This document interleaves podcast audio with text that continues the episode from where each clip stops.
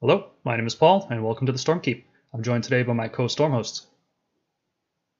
Night uh, podcast tour. Is that what we're calling ourselves again? Uh, Yeah, sure. Why not? AJ here. Uh, Night Podcaster MJ here. Right on. Uh, so this is Lords of the Storm. This is a new series, uh, kind of a new series. It's just furthering one of the videos we made before, which was our list building video. We decided to turn that into a full series. We decided to name it after the Lords of the Storm, which are uh, the high command of, a, of every storm host. Well, in particular, every strike chamber.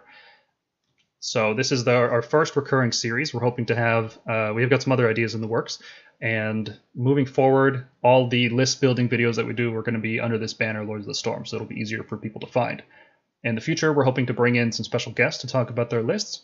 Uh, in this this list in particular, uh, we asked our community to submit, and we got some pretty crazy stuff. we had over 30 lists submitted, and three were chosen by our viewers to be featured in this video. Uh, we're hoping that the next time we do one of these, it'll be a little bit spicier. This is kind of still a little simplistic in terms of list building. Uh, this is, you know, make whatever you want. There's no restrictions whatsoever. Some people made really crazy stuff. Some people made really powerful stuff. Some people made something in the middle. We're hoping next time we add some more restrictions, like maybe uh, you're not allowed to use Thunderstrike models, or maybe you have to include at least one dragon. You know, something like that. So we're gonna we're gonna spice it up in the future. So let's jump into it. Uh, JJ, this first list is yours. You called it the Missile Shield. We're starting out with me, eh? Okay.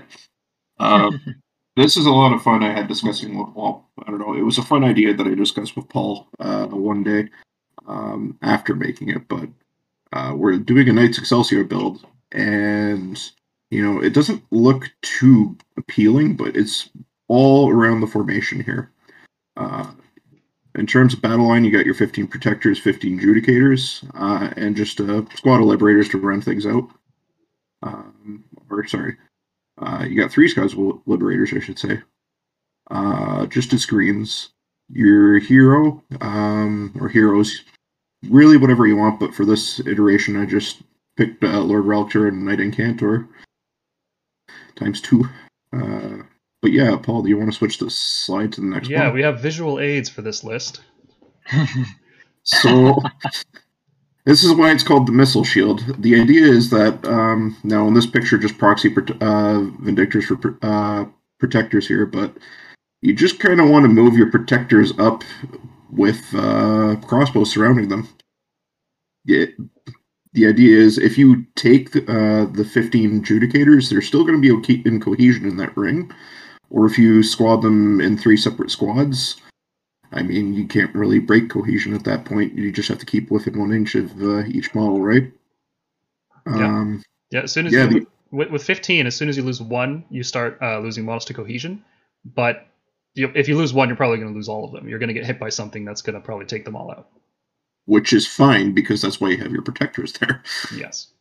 So Yeah. let's let's, run, let's run through your enhancements here um, and the stats. So you you've gone with more drops on this. This is not a one drop list, and I'm assuming that's because you you've got en- enough shooting here that you feel like you can handle going second or being forced to go first. And Yep. you've got a ton of wounds. 121 is really high for a Stormcast list. Most of our lists these days are sitting around 80 to 90 wounds. This is definitely on the higher end. And model Yeah. count too, 48. This is this is just all Yeah. infantry. Look at this. Yeah. And like I said, this is uh, one that you can sort of flex around a little bit. The core is the 15 judicators, 15 protectors. I was actually thinking earlier today, maybe just take some stuff out and uh, run a Toralon up with them, uh, so to speak, like after a deep strike or something. I'm not sure there. hmm Um, yeah. Just to Wow, make that be bad. Yeah, just make Unleash Hell a little bit more potent if somebody tries to charge at uh, that ball, you know. Yeah, crossbow unleash is really good. That's Yeah. that's pretty good. Um, so you've got blessed weapons here with high priest, so you're going to be re-rolling that. I'm assuming you want that to go in the protectors, and then you've Yeah. got celestial blades on two different heroes. So I'm assuming you really want to celestial blades with one of them, and then mystic shield with the other. Yep. So yeah, it looks like this is a list built all around those protectors, and you value those protectors so much that you've put ranged units in front of them, Yep. which is a very Ranged units strategy. as a screen. Yeah. Yeah. And you've heard of pike and shot, never shot and pike. I don't think a shot is ever at the front. Yeah, we're, we're- we're starting things off a little crazy. Now, of course, um, cons here is that we're really limited on mobility, and mobility in this sucks. Uh, if I think if you brought this up to a tournament, people would actually hate you if you tried to move everything like one piece at a time. Yeah, there's very little that can penetrate that like Yeah. castle. Um, yeah, they would most like most likely just try to play around it because they know that it's like a slow block. Yeah. Um, and of course, this play, uh, this kind of uh, formation would only be viable in a uh, open table, so to speak. If you're playing like a bit of a city court type thing, then you're not doing much. Yeah, if you're really restricted by, I could see terrain really messing up your formation. You'd have to go more narrow, and you might not be able to do that because of uh, deployment limitations. Yeah. So, so hear me out, right? Um, if you're running this shot and pike formation, is there like a Stormkeep version of this where instead of adjudicators, you run something cheaper, like handgunners, and just surround your protectors with like this cheap unit that you don't even give a shit if it dies? You know, it's just, it's fine. It's just a good shooting unit. It'll unleash hell for free if something charges it. Yeah, uh, I mean, again, just it's whatever you want it to be. The key thing here is that weird death ball. Ah, gotcha. Okay. This is good. I, I Yeah, I like like that. it. I like the 15 protectors. Um, I've also submitted a list with 15 protectors that we can talk about later. I definitely did not put range units in front of them. we lost our translocate. We got to be creative with our protectors now, guys. yeah. Definitely. All right. So uh, run, run us through how you would deploy this and how you would play this. Let's say like rounds one and two. What would you generally be doing with this? Yeah, I mean, that's something I'm still trying to figure out, like concretely. Like, if you want to play a bit more of it, you could do it two ways. If you played it on the table and just like sort of slowly move up, you could go about that way. Um, you could try to use like uh, steadfast march uh, to help out with movement. Okay. Maybe Uh, maybe in that case, instead of uh, the second Incantor, you run a wild form battle mage. That way, you get the Yeah. bonus to run in charge. Yeah, that's an option too. Um, but I mean, even deep striking, you could potentially do that too. Uh, now, obviously, nine inch charge isn't going to be reliable, and you have to open up that ring uh, to get the protectors in. Um, or sorry, it'd be a ten inch charge at that point. or Well, yeah, you wouldn't be able to charge through your own judicators, so you'd have to you'd have a Yeah. completely different formation if you use scions to deploy them. yeah, yeah, no, that's that I understood. Um, you kind of have to like open up the ring a bit, but what I'm getting at is like, actually, no, you could just deploy the nine inches away, but no. Hmm. Yeah, yeah. i i- again, this is why I'm talking about this list is a bit of a pain in the ass to actually like figure out how to deploy slash move. hmm So Well, it's it looks pretty ready for t- playtesting. So let's get some games in with it and see where we can take this concept. yeah, for sure. Now, what what other possible changes? It looks like you're you're considering going Gardus for a five up ward. If you did that, you'd have to drop from 15 protectors down to 10. Yeah, and I mean that gives you more flexibility in what you could bring in at the uh, in the list if you wanted to go with Hallowed Knights, for example. Um, uh, we mentioned it, or I mentioned it earlier, but if you wanted to uh, reduce the risk of losing all those judicators in one uh, combat due to like a cohesion loss, you can just swap them out for the three uh, three by five there. Um, you can Yeah. drop the lib- and like I said, a lot of it's just the infantry. I just plopped in liberators to spend points really, but if you wanted to, you could probably drop in like a Lord and Imperator with uh, some extra hammers or anvils like annihilators or something along those lines. Yeah, with the Knights Excelsior, that would also fill a battle line slot. So would you could um, swap out Liberators for that. Yeah. Yeah. Cool, man. This is a good concept. I'm looking forward to uh, playtesting it. Yeah, we'll we'll see how interesting this gets. Okay. Uh, Mergank, you want to take this one away? Sure. So so I've been trying to build a list around Stormkeeps because I feel like that's a rarity. And even though I know for those of you who saw us on Warhammer Weekly and heard some of our earlier discussion around Stormkeeps, uh, in general, I don't find them that worth it because trying to steal objectives with really slow moving units, not having tactical flexibility with Signs of the Storm generally isn't worth it. But, you know, I wanted to see what I could get up to. Um, and ultimately, like this sort of also came about with a discussion online with uh, a few people regarding how who think Storm Keeps is utterly busted. Um, And the, the idea here for this is list is basically to buy time for the Vindictors um, or the Redeemers to get to turn three and turn on their obsec, where they count as 15 models each. Uh, initially, my plan was to stay with something like a block of 10 or 15 Vindictors, you know, get the most out of that defensive buff. But I figured that's not the way to do it because putting too many points in one basket, uh, eggs in one basket means you have one very slow, high point investment unit that can't move around the battlefield that um, efficiently. Whereas having these like 15 model groups spread out and be able to go independently where they want is pretty useful.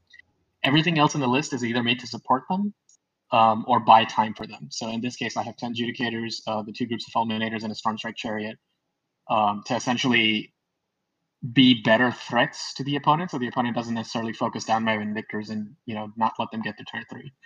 Um, the main hero components of this list in the Warlord Battalion are obviously Gardus because he just makes the Vindictor so tanky with his 12-inch uh, 5 up ward save aura, and then Lord Relictor, Knight Incantor, Translocation because once it's turn three, you want to start plopping those Vindictors as close to objectives as possible. And then Knight Incantor because it's once again I chose him for defensive ability. You can go for Mystic Shield on him or Thundershock uh, for an 18 inch or a, a three up minus one to win. Um, and the Stormstrike Chariot initially I wasn't gonna put that in. I was just gonna go for like another Vindictor, but I feel like it's like I don't want my Vindictors to necessarily be the anvil in this list, whereas in most other lists it would be. Um, I sort of want something else to take the brunt, and I feel like the Stormstrike Chariot with its big enough base is something you can just put out front on a three up save, and it can absorb a few things for a while. Um, I went for hold line because everything, practically everything in this list is battle line except for the fulminators and chariot. And uh, I went for the holy command enhancement. Firstly, call for aid because I want to be able to quickly replace it with in case I lose one because that's what this list is built around. And then thunderbolt volley for uh, the adjudicators. So yeah, what do you guys think?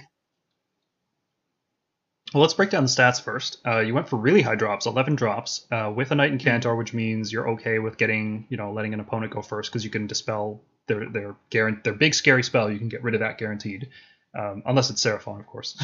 they can just cast out of your range. Um, yeah, sure. You've got a really high model count and a really high wound count, um, just like our previous list. This is very infantry focused, very efficient mm-hmm. uh, points per wound, and um, so, so let me ask some questions here. I guess we can talk about it with the with the next slide, but I just wanted to ask about your unit composition here. Um, so you've got these fulminators and chariot, which which seem like they're going to be moving forward and buying time for the vindictors to come in to activate the bonus uh, model count on objectives in round 3 mm-hmm. And have you considered running it as four fulminators instead, that, and then running celestial blades on them so they can pack more punch on that first turn? Oh, definitely. No, I absolutely have. The the reason is I wanted to be able to spread out threats so my opponent can't just like focus one unit down with something. The the idea is this is still a castle, right? I'm still gonna have my Vindictors up front, my um uh, and if you go to the next slide, I'll explain a bit more about how I intend to play this. Uh, so guard is in the center, Vindictors and Judicators forming a castle, Fulminators on the flanks, and Chariot possibly they're up front or on the flanks. And the idea is I can move the Chariot up, move everything up, and then try to make sure that my opponent is always wary of my fulminators and doesn't try to like focus my vindictors down. Um, so this list is sort of trying to play the castle game, but in a sort of gotcha way where you really just want them to be like, okay, I have these multiple threats that'll kill you. Please focus on them until turn three, and then I can just start taking over objectives. And these Vindictors were not extremely tanky because they're on a three up save, five up Gardus. Plus, I have a call for aid bank somewhere uh, that they'll be able to take objectives from you. Okay. Let me let me ask you about the Vindictor choice. because um, you're you're focusing on Redeemer, so this could technically be done with Liberators and Sequitors as well. We're not we're not going to bother yes. talking about Vanquishers. Um, so yes. why Vindictors over those two units? Because you said you don't want them necessarily to be an Anvil, and you do have the points here to upgrade a couple of these units to Sequitors, which would do more damage uh, for a couple of reasons. One, I think um, if I take, I could take sequitors, but I think I want that five up against shooting as well. Um, and sequitors don't do that. Uh, moreover, if I take Gardus, the Sequitor five up ward save in combat is, is sort of wasted. The damage is not why I'm taking the Vindictors. Like I said, like this list is trying to win the attrition game and take over objectives and still use the typical damaging pieces that Stormcast tend to use. You know, fulminators, shooters, what what have you. Um, the reason I didn't pick Liberators is because so uh, because of two things. Uh, a, like I want maximum value out of my Vindictors, and they have two things. A, they have more wounds, which Liberators don't. I mean, Liberators technically kind of do, but on a four up, I think when they're near objectives at the end of the combat is not something that I would build around. Whereas Vindictors just have an attack, and that's especially true when you combo that with only the Faithful, which is on a four up, Vindictors get to fight. and then when they die, they have one more dice that they explode with. Um, so that's really what I'm trying to maximize. That if my Vindictors are going to die, like what's the max value I can get? I understand I could probably get more with Sequitors, but I couldn't fit you know some Hammer units and Sequitors in. I think Sequitors are just hmm I think a bit too expensive. Maybe one of those Vindictors could be a Sequitor unit, you know, because it's something I could reliably take out of the Gardus castle and sort of have it be sort of independently have a five up ward save on its own. So I could totally see that. And if you go back, I think I have 1975 points. Yeah, you've So I definitely have the points. Yep, I have I have the points to upgrade one of those seven Vindictors. So you know what? Yeah, you're right. You, you could definitely go for that. Um, Yeah, because the Yeah. Sequitors would also get Gardus' uh, 5 up ward. If they're fighting in Gardus' aura, they could activate a free plus 1 hit. Because you're not going to all out attack on, on Sequitors, right? Generally, Mhm. you're, you're going to use that on Generally. something else.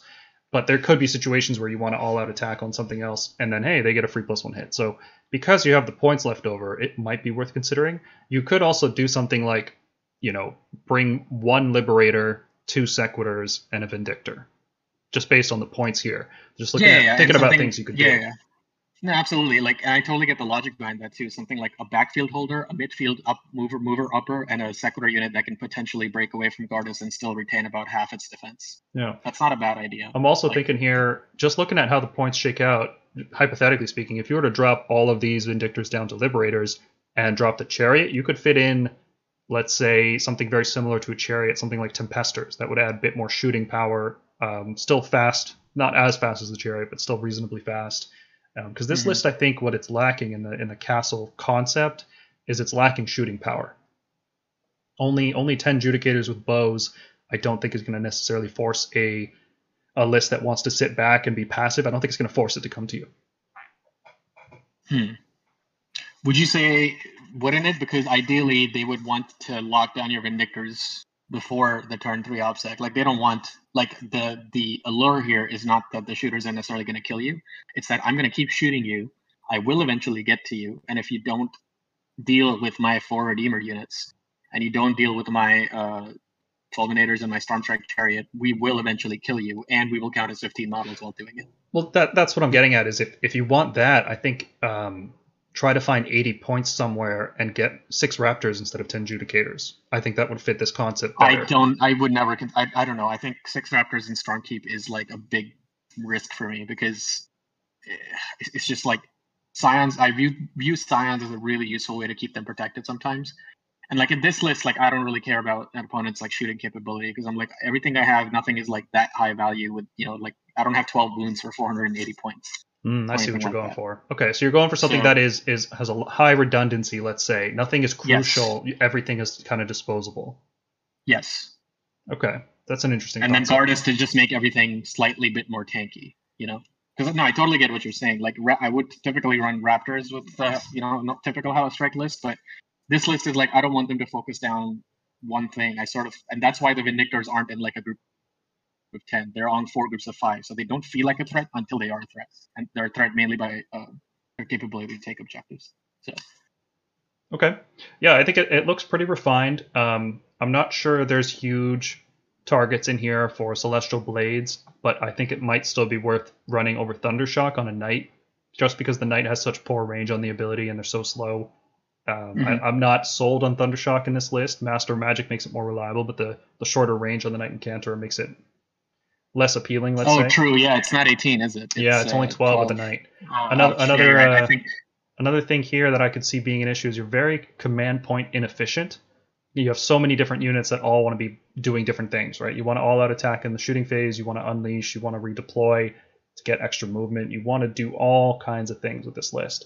And uh, Mhm. you don't have any way to generate additional commands, like you don't have an allied Star Seer or a Lord Imperator who's going to do it for free. And then you're also, I feel like you're going to be starved for command points. That's my impression for this. And you're going to have so many situations where your Vindictors die and you don't have a command point to use Call for Aid immediately. And that's gonna that's gonna really sting. Uh, I understand what you're saying, um, but yeah, like you said, I'm mainly thinking of using command points for uh, the Judicator attack and a possible Unleash Hell. Like, I don't plan on investing any into my Vindictors, like because if my opponent's charging something that is bound to kill them, I'm not going to waste a command point on that. Um, I, when I'd just rather bank it for a holy command later. I feel like Vindictors on a three up five plus plus are tanky enough as it is to where I don't have to like sink command points into further defense into them. And if anything else, I can just Mystic Shield instead of Celestial Blades because I think yeah, you're right. I think I would take Celestial Blades now that I consider the shorter range. Yeah, or, or lightning blast even, right? Something that can deal additional chip damage and force them to come Mhm, through. And then clear Vindictor for movement. Yeah, no, totally, totally. Okay. All good points. Yeah, I think this is um I think you're I think taking it's worth the- a shot. I think you- I think it yeah, might need some work. you've- you've might, taken this- need some play testing. you've taken this So, yeah. concept of of Hallowed Knight Stormkeep Redeemers, right? Like that's the concept is maximize only the faithful, maximize Shield of Civilization while using Gardus. That's what the Mhm. concept of this list is. And I think um Yeah. you're taking it And about as far really as you can go. About it. That's what's really cute about it because it's like if I put two Vindictors right next to each other and my opponent finishes a charge in a way that engages them both, that's two Shield of Civilization triggers. Which Mhm. you know, Yep. which it, it, it's not bad. It's not. I mean, it's not something you should totally build around, but it's something you should consider. It can sometimes just do four to six mortal wounds unexpectedly as you charge them. Yep, exactly. So by that, wouldn't it make more sense to swap out the chariot for for more more of this? No, yeah, that's no, that's what I had. The idea was the chariot with its big base essentially is like an anvil where I don't want, like I said, I want to buy as much time as possible for my Vindictors, and I don't necessarily want them to start taking damage like turn one from an Alpha Strike. The chariot helps in that sense. Um, I could totally see you just replacing it with and getting more Vindictors or even Sequitors because then that leaves me with about like 190 points, I think. So I can take more Vindictors and upgrade, start upgrading them to Sequitors, which sure, fine, that works. Okay. I think any other refinements would have to come as a result of playtesting. You know, you'd have to see No, do you have enough bodies? Yeah. Do you have enough shooting? Do you have enough speed? Um, do you have the right support pieces here and there? It does it make sense to bring a 15 block of Vindictors and a Castellant instead, right? These are all things you'd Mhm. have to you'd have to test out. So it's an interesting I starting point for a list for sure. Not not as wacky as 15 crossbows in front of protectors, but you mean the shot and pike formation? I am never gonna live that down. Jesus, that's that's funny. That's- that looks looks awesome great. though. Those are those are great looking models, wanna- JJ. Yeah, I want to see it in action. I really do. Those are great looking what? Sorry. The models. Your your models, your little shot and pike formation, that look pretty good. Yeah, I'm looking forward to painting the rest of my protectors. Um, so And at, for that matter. uh, Mergank, out of let's say out of ten, right? Uh, th- whatever the most competitive list you think would be a ten, and a one would be like open play, doesn't matter, no restrictions. Where how how would you rate this as uh, in terms of like competitive viability? How would you rate this list? Um, so at an RTT, this has potential like 3-0 value, easy. Like you could you could eas- I think you could go 3-0 with this if you play it right. Um, at a something like a GT, I think it could go 3-2 easily. Um, 3-2 easily, 4-1 with a little bit of tight play, and if you're really really lucky, I think 5-0. I think so.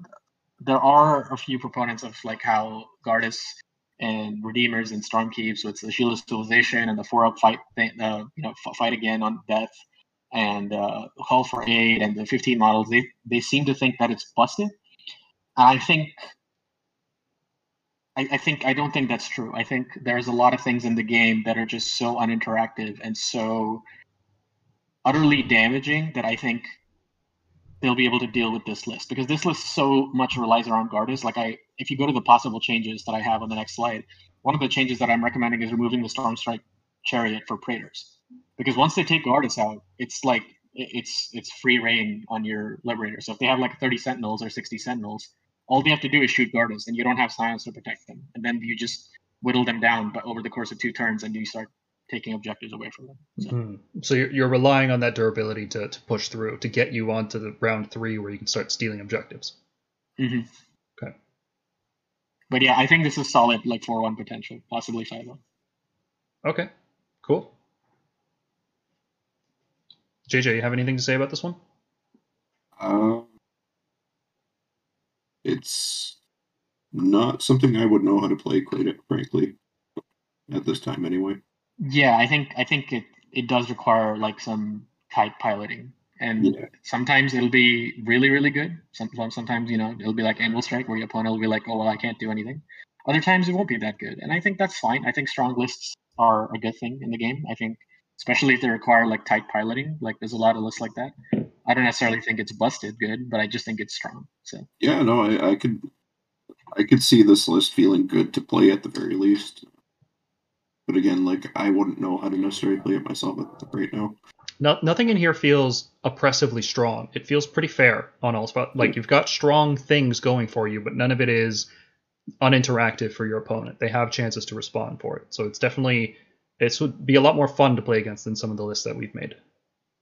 yeah, um, it's it's a more of a question to see how these all those mechanics that I mentioned in conjunction, like is the you know is the sum great like it's it's like is it better than the sum of its parts sort of thing. Right. You know. Yeah, well, we'll see in playtesting. We'll take a look Yep. at it. Yep. Okay. Uh, the next list here is one that I've submitted. It is called the Dracoth Blizzard. It's also a Hold Stormkeep. on, hold on, hold on, Paul. Okay. Don't you mean MJ's list? No, no, no. This that's is his list. this We is to- my we- I made a toned down version of that for the uh, thing. yeah, yeah. He took he took a version of it uh, and and like made it weaker on purpose so that we would have a mid shelf list that we could talk about on Warhammer Weekly. Uh, but this is the original version of that list. Uh, it is I wouldn't call it like super refined or anything, but it's it's very straightforward to play. There's no fancy screening and, and reposting going on here. There's there's Dracoths, there's long strikes, and there's heroes, and that's it. That's all you get. This is a very straightforward list to play, but it has tremendous power. Uh, it, it has a anointed on Frost Phoenix to talk to do that typical combo that we talk about with flaming weapon casting on a four, giving himself plus one save and plus one damage, and also everything within nine inches is minus one to wound. Uh, this just you know deploys as like a as a ball and then moves forward and and just kind of runs through everything between um, you know casting Mystic Shield on the Fulminators along with uh, or potentially Celestial Blades, all out defense, and the Phoenix Aura. You've got a very very durable hammer that can trade efficiently. It can just murder things on the charge, but then when it takes damage, it it, it, it is quite reduced. And you've got your standard Tempestors and Vanguards, uh, Vanguard Raptors with long strikes for, for shooting support. So this is um this is a very straightforward list to play, but it's also very powerful at the same time. So if you if you want to go to a tournament and do well and not think too much, this is a good choice here. So in terms of models and wounds, you're at 83 wounds, which is on the lower end. I'd say about 85 to 90 is typical for Stormcast lists. So you're, you're Mhm. very elite. Uh, you're only at 17 models, and I went with higher drops on this so I could get increased value because the Arcane Tome is, is certainly necessary, I think, to make the Frost Phoenix a threat. You can play without it, and you don't need to play Stormkeep in that respect. But I think having the Arcane Tome on the Phoenix makes it something that your opponent can't ignore anymore. Going from going from 16 potential damage in combat with the Talons to 24 is a huge bump. So I'm looking at this list, and um, it's really like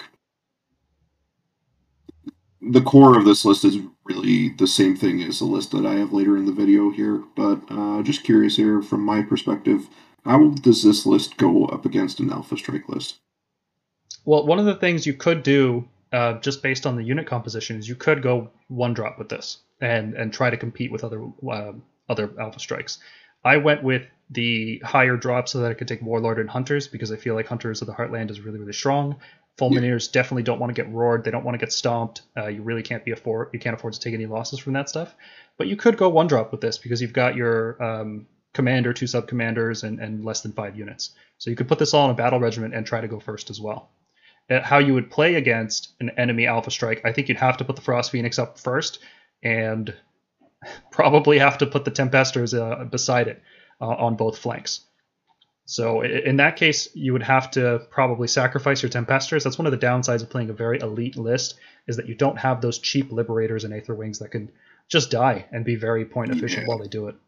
Yeah, that's a brutal exchange. hmm But you know, if you're worried about that, um, you can try deploying further back. This list does, I believe, include a Knight Incantor. Yep, so you can dispel uh, Yeah. teleports and things like that. You do have your long strikes who can put in an unleash to help assist, weaken things as they charge in. You've got your anointed on Frostheart Phoenix who can weaken things. There's there's things you can do to mitigate it. So I felt like you could go for more value. You don't necessarily want to go first with this list because fulminators and Mhm. tempestors aren't fast enough to get in the enemy face round one usually. You can if they deploy really far up and if you get the really close deployment scenarios, but not reliably. So I felt like more value was better in this case. I have a question. So, because this is Stormkeep and you can never really protect anything with Scions, do you think in Stormkeep lists in general, is it a bad idea to go for Vanguard Raptors and maybe go for something with more wound count? Because I Um, feel like this list is elite enough already with 17 models. I feel like any long range like one wound project projection can like take those out, and you got very few models as it is. Yeah, I'm not sure about that. Uh, I'm not sure how well this would do. The, really, the main threats would be, I'd say, Seraphon, Kharadron, a lot of Ons, and uh, Lumineth, right? Their shooting is really what threatens you in this case. If they're deploying so far forwards that they can get to your long strikes, I think you can get to them with your Tempestors and Fulminators. I think that is probably the case. Maybe Lumineth might be an exception to that. I haven't play tested this one yet. This is all just you know based on my experience putting all the pieces together here. Those Mhm. would uh, those would maybe give you a bit more trouble. Yeah. Okay. Stormkeep in this case is just so that you can give an arcane tome to the Phoenix. That's the only reason I went Stormkeep on here. It could be the case that that trade-off is not worth losing Scions to protect your Raptors and drop in units. Um, Yeah, yeah. I just I just feel like every time I build Stormkeep list, I just keep thinking more about. Um, You want more? I mean, even if you're not, you know, making full use of the Shield of Civilization and the Vindictor ability stuff, like just having more wounds and more models because of the fact that I can't really protect any of them with uh, silence. Yeah. Yeah. If, you, if you're very concerned, I think with playtesting you could find that maybe dropping one of the Tempestors and bringing two squads of Liberators because there are uh, 35 points banked, so you could bring 2 Mhm. squads of Liberators in here if you need more if you need more screening. Um, but yeah, let's Mhm. let's work through how uh, how this plays. So, like I said, the Frostheart Phoenix is is uh, really really tough. It is incredibly durable. Has a four up save. It almost always has a plus one save, and it has a four up ward on 12 wounds. And it's a hero monster, very durable. In Stormkeeps, uh, uh, unfortunately, you have to be within range of Redeemer to get the bonus to Bravery, so this will be Bravery 9. Still very reliably using Heroic Recovery. Your Dracoths are fighting around the Phoenix. That makes them really hard to kill, which is something, uh, you know, Dracoths are 3 up save and 6 wounds apiece, but they I still feel like they die pretty quickly, right? People put a lot of damage into them, and they're not they're not as tanky as a 3 up save monster would be. So any any Um, extra. Sorry? Uh, I was going to say one bad charge into a uh, Stonehorn with Metal Cruncher, and there goes one Fulminator. Yeah, they're they're tough they're, as far as other units in the game are concerned, but they're expensive, so you don't get a lot of them, and uh, they're not that tough. So you you do have to protect them. So some good things this list has going for it. It does have the long strike double tap, you know, because you can be very efficient with how you. I I think there's certain units that work really well together. Uh, Dracoths and long strikes seem to have really good synergy. One can be more forward and defensive, and the other can sit back and support. Um, and they work well together because there's no real opportunity cost in terms of holy commands because you can just take Thunderbolt Volley, and unlike taking um, like if you're taking Paladins as your hammer, you have you have to consider Unleash Thy Hatred as a as a boost. But if you take Dracoths, you don't have to care about that, so you can just you can just take uh, double tap. Fulminators do disgusting damage. Um, I did not take Translocation in this list. I actually took Blessed Weapons with Celestial Blades because I want those four Fulminators to kill a Gargant every time they charge. No questions asked, they will kill it. And Tempestors uh, come in as excellent supporting units. They've got good shooting, they've got good melee, they can charge on flanks and control things on their own. They don't necessarily be, need to be fighting with the Fulminators, but they can add that extra little bit of damage on a very mobile body um, to assist with getting kills. And another thing that boosts the durability of Dracoths, because it's Hammers of Sigmar, everything has a 6 up ward. So in addition to having minus 1 to be wounded in melee, you will also have a 6 up ward on the Dracoths. And these little bits here and there add up to make them a lot more durable. Yep. So downsides, uh, very low unit count on this list, and you want to play it uh, together, not necessarily as a castle, but like as a Death Star formation moving forwards. You, you want to keep your units together, so you don't have a lot of stuff that can break off and do its own thing. That's kind of where the Tempestors are coming in, and uh, there's no Redeemer units, so you get no value from Shield of Civilization. You have nothing that can, you know, dispose. Nothing's disposable here. Every loss really hurts, so that's a downside. Um, you can't really do anything to protect the long strikes after they use their volley. They're left completely exposed because everything else is moving forward faster than they can keep up. And like you mentioned, Regank, there's no sounds in storm, so they are left Mhm. vulnerable to other shooting. So I think, you- like I said, I haven't play tested this one. I would have to see how it does in those particular matchups. I feel like the other matchups are very, very good though. I think you can roll into a lot of armies with this and do exceptionally Yeah, well. this is this is solid three two. Yeah, it's just like the some of those range projection armies like scare me because they'll just like take the because you're not you're not going for a drop priority. Uh, you have like uh, at least I think seven or eight drops, so it is likely that you might get out dropped and sniped by have your Vanguard Raptor sniped by something. You could, yeah. That's that's certainly a concern. Uh, the, the mirror matchup is a lot harder. Um, the Stormcast mirror matchup is just really awkward. Uh, in general, it's really awkward, and not having Scions makes it really, really difficult to play. Mhm. So it could be the case that you end up going Scions with this, you drop the Arcane Tome, and you go for a Battle Regiment instead. I want to keep this concept as long as I can because I am trying to make Stormkeep work, and uh, I do like the Arcane Tome on the on the Phoenix. Sounds good. All right, uh, Mergank, take us away on this one. Uh, so this is a list that was already kind of featured on um, an, uh, Warhammer Weekly, but I think this is the version that we've arrived at, and there's very little change. It's basically the same list. Um, it's the Imperatant with three groups of annihilators. The idea is to drop one each turn. Uh, uh, Liberators for your basic screen. Aether Wings to give you uh, plus one to hit during your Thunderbolt volley uh, phase um, three prosecutors to either absorb unleash or if you don't need to do that in any particular list, uh, any against any particular opponent, then they just act as another screen with their uh, wider dispersed formation coherency rule. Um, Vanguard Raptors to basically shoot anything that threatens you and keep shooting, hopefully every turn. And the Translocation Relictor and Incantor with Lightning Blast and Master of Magic. Um, in this case, the, I've gone for the Arcane Tome Thundershock. Um, so this is pretty straightforward. Um, and the other thing we've gone for is the prismatic palisade, and uh, this is basically is a spicy bit of tech against Lumineth foxes to uh, deny them line of sight even with their extensive movement towards a raptor. So we can thunderbolt volley something, then put a palisade in front of them, or it can even deny alpha strikes. Uh, from because models cannot end on top of it; they can only move one in within an inch of it or move through it, but they can't end on top of it.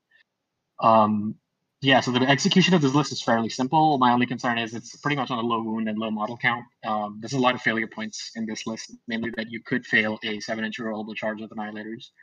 Um, this is high drop, so you will be giving up priority. So there is a chance that you'll have to juggle what to put because three annihilators have to go in the sky, which means you need to have three on the ground, and there's other things that might need to go in reserves. And juggling what to put, what not to put will sometimes be an issue, especially if you know if you're facing a shooting alpha strike list like Lumineth.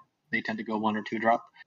Um, so the possible change that I would recommend for this is to go hyper aggressive and take a battle regiment, forego the arcane tome on the uh, Lord Relictor, um, and then two hunters of the Heartlands with two annihilator grand hammers. Because my idea is you don't really need to put all three. I feel like you could shoot most things that have any monstrous rampages, and then combo them with like one or two uh, two Annihilator games. You don't need all three. So have like a three drop list. Um, the other thing I was thinking about was because I already fulfill battle line conditions with three Annihilators, switching out the Liberators for more Prosecutors. Um, essentially just having two points of Unleash Hell Absorbers or like a dispersed formation widescreen. Think of them as like slightly mobile Liberators. So yeah, thoughts? One thing I've been thinking about, like you said, we we showed this off on Warhammer Weekly uh, last week, and one thing I've been thinking since then, the seven-inch rerollable charge with the Grand Hammers is not reliable enough for GTS for for my mm-hmm. fit, my yep. flavor. Uh, I prefer more consistency than that. So I've been thinking, you know, how do you make that more consistent? And one thing we could do is bring the Chronomantic Cogs, and we could cast those forward after translocating uh, a Knight Incantor with Master of Magic forward. So I'm not sure where Ooh, we could squeeze where I'm not sure where we could squeeze the points. Maybe we can um, find a little Maybe bit of wiggle room. Palisade. Maybe I like Maybe. having both because sometimes you need to be very defensive and sometimes you need to be very offensive, and I think having the options is uh, you can't mm. actually have both because you only have one wizard in this list. No, you have two. The the relictor has you have two. Yeah, yeah, yeah. So, that's what I mean. So yeah. maybe what we do is we drop the Aether Wings, um, sacrifice a little bit of hit bonus and, and on Thunderbolt Volley in particular, in exchange for having Chronomantic Cogs. Maybe that is I think a that potential could, route. Yeah, is that is that a plus one to charge if it's wholly within 18 or something? Yeah, if you're near the cogs, you get plus one to charge. So that would make it a six inch rerollable charge instead of a seven, which is far more reliable. Definitely. Yeah, I hadn't considered that, but yeah, I think I think I like that idea. I think yeah, I think I, I would want to play test. I want to, but that's something I could definitely see myself adding. Yeah. Mm-hmm. Yeah. Another thing we could do here, if um, you know, if we find that the Grand Hammers just aren't doing enough damage to turn they land because let's say we go one drop and they're getting stomped, right, or, or roared, and then they lose that. Mm-hmm. What you could do is you could run one squad of three and one squad of six instead of running three by three. I like the 3 by mm-hmm. three for a lot of matchups, but I think against let's say Archaon, Gargants, things that really need to die in one turn before they hit you back, I think a squad of six might be very useful for that. Yeah, I think definitely one of the weak points of this list is the fact that you're always on a clock. You need to start dropping these things because you only have till turn three to do it, um, or like you have three turns to do it. Um, having two, a block of six and a block of three, gives you that tactical flexibility to where if you don't want to drop anything turn one, you don't have to. You can just leave it. You know, you don't have to drop everything seven inches away. Uh, sorry, you can drop a six, a unit of six and a unit of three for turns two and three, seven inches away. You don't have to like wait and then drop one annihilator nine inches away just because you didn't want to do one turn one, something like that. So. Yeah, I, I like the idea of also swapping out the uh, liberators for more prosecutors because Mhm. they're basically the same in terms of screening. They just die all the same, but they give you that added uh, utility. We'd have to make sure we keep enough units on the table because you might have a situation where you want too many units in scions. So Yes, that, that and I think that's that, that, that's what I mentioned that you're always like juggling what to put and what not to put in scions is pretty difficult, and I think like that's why like I kind of don't like that, or not. I also not I don't like it. I mean, I sort of am skeptical about that. Uh, removing Aether Wings for uh, cogs because that's one less unit you can put on the ground, so opening up a scion slot for you. You know. Yeah, and I don't think it would be worthwhile to swap out Grand Hammers for Shield Annihilators. That kind of violates the whole purpose of this list.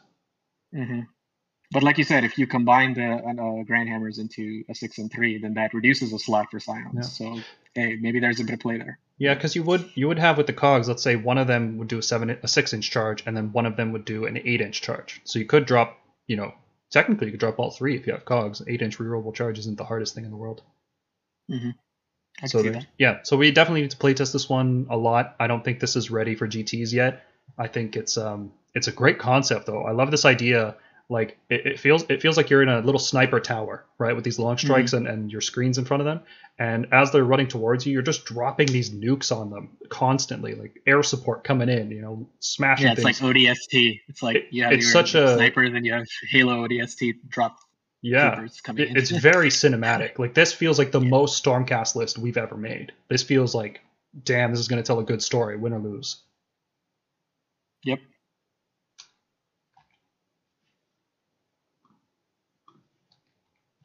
Yeah, I like this list. I, kind of want to try the new units too. So moving on, Saint Karazai, Yeah, this is uh, baby. This is this is another one that was featured on Warhammer Weekly. Uh, we there's not that many more. We only featured four on that out of our nine here. Um, uh, this is uh this is a Karazai list. If you want to play Karazai, I think this is going to be the most fun way to do it. Uh, the core of the army is Karazai the Scarred. He hits really hard, but he has problem. He's very fast too, but he has problems with survival because he's only 18 wounds for 600 points. He does have a three up save, so he save stacks really well, but he doesn't have a ward, and Praetors are really slow. They usually can't keep up with him. So how do you come? Yes, exactly. You just give him a pet Gardus instead of giving him pet Praetors. Gardus doesn't have to be deployed on the table with him. He can come in in Scions. Um, what else do we give him here? We got a Lord Castellant, so he's going to give him Mystic Shield and plus one to save with his Lantern. We've got a Battle Mage here to give him minus one to be hit. We've got a Lord Relictor here to give him Blessed Weapons so that he has exploding sixes. And we've got a Knight Incantor here to protect him from spells and give him plus one to wound. And alongside that, because Karazai is the general, uh, in which case he doesn't get a command trait because he's unique, but I don't really care about that because all of our command traits are just just terrible. So I would rather take Karazai as a general, and that way I get Stormdrake Guard as my battle line. So they can fly up and support him, and they do a fair amount of damage as well, while being also very tanky and protecting him from getting fully surrounded in melee. I love that idea. Giving up the command trait. It may seem like a big deal, but honestly, like given how garbage our command traits are, yeah. Yeah, the- you're not like you're not overly relying on translocation or any like key spell or anything like that. I think everything in here is fairly reliable. Celestial Blades goes off on a five, Relictor's Lesser Weapons goes off on a two. I'm fine with taking some chances to really get Stormdrake Guard on the field supporting my Karazai, yeah. Yep, and it's it even squeezed in a unit of liberators here that you can use call for aid on. There's nothing really you want to be spending command points with this list. There's no all-out attack shooting because nothing in this list has hit rolls of shooting. Like you have breath attacks, but they don't roll to hit, so you don't all-out attack them. And in command in the combat phase, you can all-out attack one unit and all-out defense one unit, and that's it. So you will have command points left over. So whenever those liberators die, you can just bring them back and do call for aid with them. So you can deep strike them in with Gardus. That way, um, he he keeps lookout, sir, because your opponent will try to kill Gardus as soon as you drop him into play. But that's uh, that's the list. Yeah, you deploy Karazai with the Drakes, support heroes behind them, uh, put Gardus and Liberators in reserve, drop them in wherever you're fighting, and you just win because of Karazai's stats. Hopefully, hopefully that's enough to win. Uh, but let's break it down. He's going to have plus two to save, plus one from from Mystic Shield, plus one from Lantern. He's gonna have a five up ward because he's Hallowed Knights with Gardus, and he's gonna be minus one to be hit. And then on top of that, he can use their finest hour and all out defense, so he could potentially be plus four to save on a three up. That just negates all rend in the game. That's amazing. Uh, enemies just all the time, no rolling or anything. Enemies in melee have minus one attack on their profile. So if they have, you know, three different attacks, all of them are minus one, which is great. Um, really, really huge force uh, reductor, reducer. Karazai in melee is tremendous too, especially if you ever fight anything that's not Gargants and there's a unit of five or ten or, oh God loves you, 30 models. Uh, that tail is insane because the, the tail specifically says you get a number of attacks with the tail equal to the number of enemy models in range. Doesn't specify that it has to be attacking that unit. So if you fight a, a big hero next to 30 models, you're going to take all 30 of those attacks from the skeletons or whatever and put it into that big model. And it's just the funniest thing in the world to, to picture. So, pros Karazai is, the, is really the pros. He's fast, he's flying, he does a lot of damage. He can, if you can force your enemy to attack him, he's incredibly durable. Um, he heals himself as he kills screens, which is normally a big problem for these kinds of lists, is you, you get screened out and nothing happens. But that mm-hmm. actually helps right? If you if you get screened and you uh, pile your way in and you can kill a hero, you get bonus attacks for the rest of the game. It's great. He's a very strong model, but he's 600 points, so the rest of your list is pretty yeah. trim. You have a very low body count. Uh, you don't really have the capacity to play objectives with this list because you only have a bunch of heroes and Karazai and his and his bodyguards. Um, there's no shooting, so you're gonna have to kill the screens through melee probably, and you will never kill Lumineth foxes with this list. So this is not a GT winning list. It cannot handle everything in the meta. And has a lot of drops and low body count, so enemy alpha strikes are going to do quite a number on you. If you get hit before you can put all of your buffs up, you're going to struggle. Uh, Definitely, I think that's mainly the thing. You don't have any screens or anything. This is mainly like Voltron is. It's it's it's it's in a sort of way an alpha strike list in that sense, where it wants to be in their face and just tying them up and yeah. you know not letting Karazai die. Yeah, um, one of the things I, I, struggle with is figuring out what other enhancement to bring with this list because I, I have enough heroes to bring multiple uh, bonus enhancements just because I have that many heroes I might as well. And I don't know what else to take because if you take a look, I've got an Arcane Tome and a Castellant, and that's the extent of what I care about. I guess I could take a Mirror Shield somewhere, but I don't. Nothing really needs it. You know, it's all just various support buffs. Agree. Yeah. So it, it's not the most competitive list, but it's I, definitely really fun. It's, yeah. it's very high on the fun scale. It's like I would say like a nine out of 10, 10 out of ten fun scale. Yeah, I want to play a big dragon who hits like he has two Ghal Maraz equipped and then some, and then a tail that hits insanely hard. That's what I want to do. So this is the list I'm going to play. Uh, JJ. So yeah, as I mentioned earlier with uh, Dracoth Blizzard, this is my list, and the core of it's the same. You got four or eight Dracoth Guard total, four Fulminators in one squad, and then two squads at Tempestors and Hunters of the Heartland. Um, and you have three squads of Liberators as screens, Vanguard Raptors for supporting fire, and uh, one Lord Relictor to do everything for you. Yeah, you you've optimized the hero choices here. Yep. Uh, so Arcane Tome on him to give him Celestial Blades to buff up um, anybody that's going for an attack. Uh, translocation in case you need to move some pieces uh, around the table a little bit. Um, the initial deployment on this one is really uh, just going to be a uh, castle formation. You set up your liberators up front, uh, depending on what, uh, and then just react as appropriately to your opponent as possible. Um, what I like to do with it is just set up your Vanguard Raptors just behind your Liberators nine inches away, just so that way whoever's uh, if your opponent takes the initial charge there on a screen of liberator or a screen of liberators, then you can uh, unleash hell onto them and have Aether Wings uh, to give them plus one as needed. Sweet. Uh, let, let me ask you a question here about these battalions, if you don't mind. Yeah. You've, you've, you've specifically chosen not to take battalions. Um, there are a few you could easily slot these units into. I think there's like Vanguard is one of them. It just uses a a sub commander and a troop, and that would give you a free all out attack once per game, which seems pretty useful. Uh, but another one that you could take is the oh gosh, it's the Stormcast one. Uh, Mergank, what am I missing here? The one drop Stormcast battalion. What's that called? Uh, Redemption Brotherhood. Yeah, the Redemption Brotherhood. You could take that and drastically reduce the number of drops here from ten, I think, down to like four or five. Is that something Yeah. you'd want to consider? Yeah, that, that's something you can try to go for if you're trying to reduce drop count for sure. Uh, when I initially played this list um, against um, uh, ogres, uh, I was trying to play defensively and just react. I was hoping to go for a second turn and ideally get a stone horn tied up in a screen of liberators, but I ended up going first. So what I ended up doing as a result was just double tapping and setting out a squad of tempestors to annihilate one of uh, the stone horns on the table. Uh, but yeah, no, I, honestly, in terms of battalion choice, like it's kind of a statement on where the battalions are at right now, right? We're usually optimizing going for a one drop. We're getting that extra inf- uh, information with Warlord, right? hmm And I think, yeah, I think I, I was gonna say that. I was gonna say exactly what you were gonna say, but go ahead, finish your sentence. yeah, and then obviously Hunters of the Heartland is probably the one of the most valuable ones, especially for our uh, hammer units, right? hmm So, P- Paul, the reason I actually support this thing and not the Redemption Brotherhood because it's like when you're already like a five drop list, the two drop and one drop and three drop lists are already gonna outdrop you and uh, you know get turn priority.